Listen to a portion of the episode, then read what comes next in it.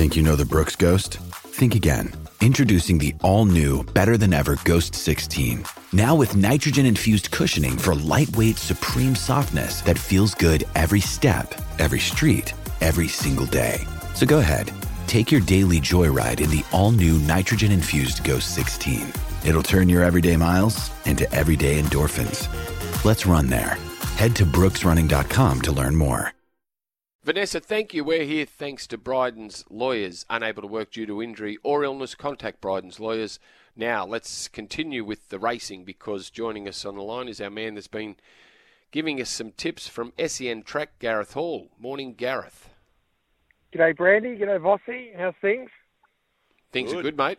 Things are good. Looking forward to a big weekend of racing, uh, as well as the footy and the cricket. Well, the cricket will be done by today, but uh, plenty of sport happening.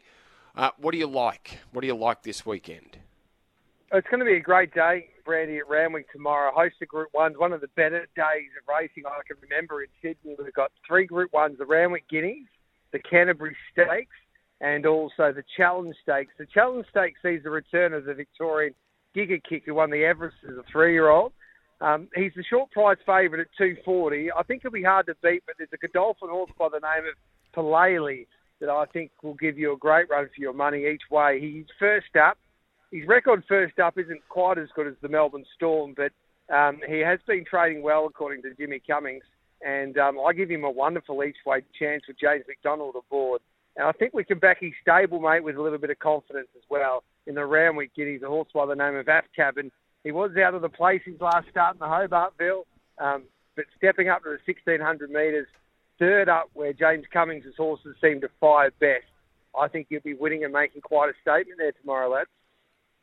Nice, nice. Aft cabin and Palele. Rightio. Yep. Uh, any uh, anyone any any horses with some odds over ten dollars? Gareth. My pen's poised. All right, My then. pen's poised. Here we go. All right then. The best roughie that we have for mm. the weekend. We'll have to go to the last race, race number ten, and uh, there's a horse called Written Beauty. Are you happy with ten dollars? Ten's good. We'll take that. Yeah, we'll take um, tens. She she was well supported first up, and horses don't really trial like.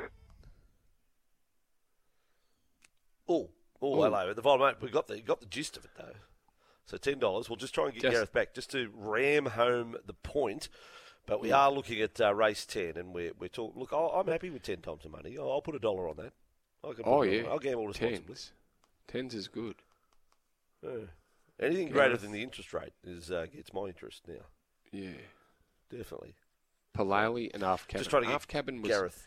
Yeah. Uh, as uh, our man Ryan said, Half Cabin was knocked off by Osipenko a couple of weeks back, but um, Gareth seems to be gone. Now he's back up. Gareth, let's go back to race 10.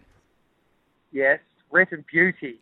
Um, Chris Waller, um, Craig Williams takes the ride. She was a little bit disappointing first up, but she had trialled the house down at Flemington, Chris Waller's Flemington Stables in Victoria before that disappointing first up effort.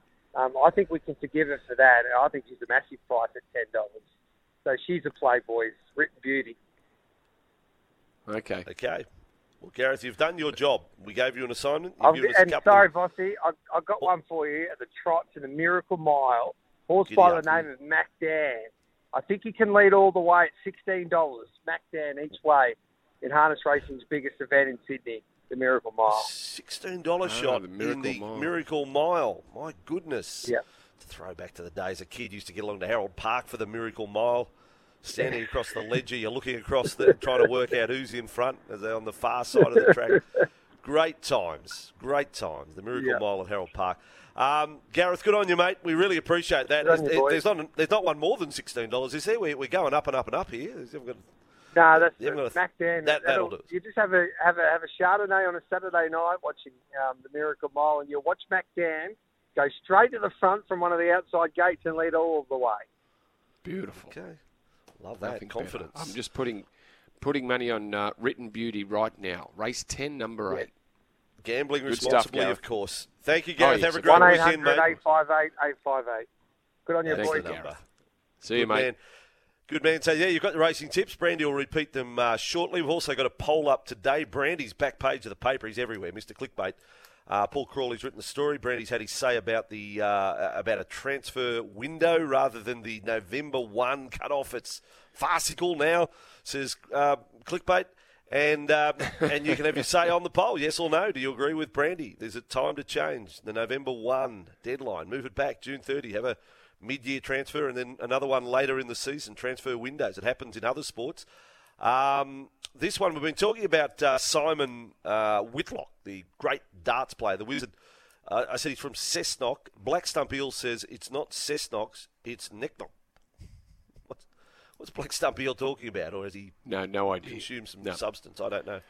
I, I Um, don't Nick- know. Black Stump, what's what have you been smoking? Um, I agree with both teams. Uh, uh, I agree that both teams' attack was not top four worthy. However, uh, the defence of both sides was, says the Freshwater Stormer. Absolutely. Uh, the defence was outstanding. And, and, and even in that first half, Melbourne, where Parramatta, I think Parramatta had had 10 offloads by half time, and it did have the Storm under pressure, who defended their extreme edges very well uh, for a period there in the first half. So um, he would be happy with that.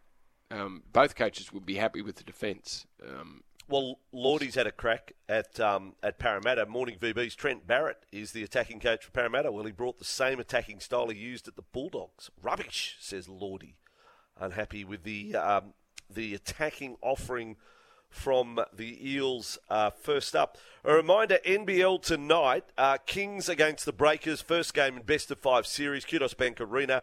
Uh, so the Sydney Kings hosting games one, three, and five if required. And also some other sport ahead of Michelle Bishop coming on for Anytime Fitness. The Shield, another disappointing day for New South Wales yesterday.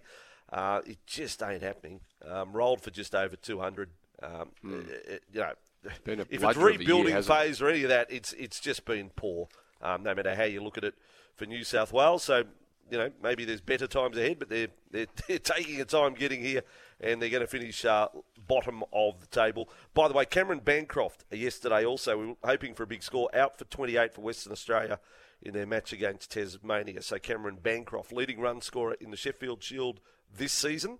Um, relatively speaking, missed out yesterday, making only 28. Breakfast with Vossi and Brandy. Keep the calls coming, keep the texts coming, and Michelle Bishop with the sports update in just a moment. Vossi and Brandy here. Hope you enjoyed this podcast. Don't forget, you can listen live to the show every weekday morning from 6 till 9. tune in through 1170am in Sydney or anywhere in the world through the SEN app.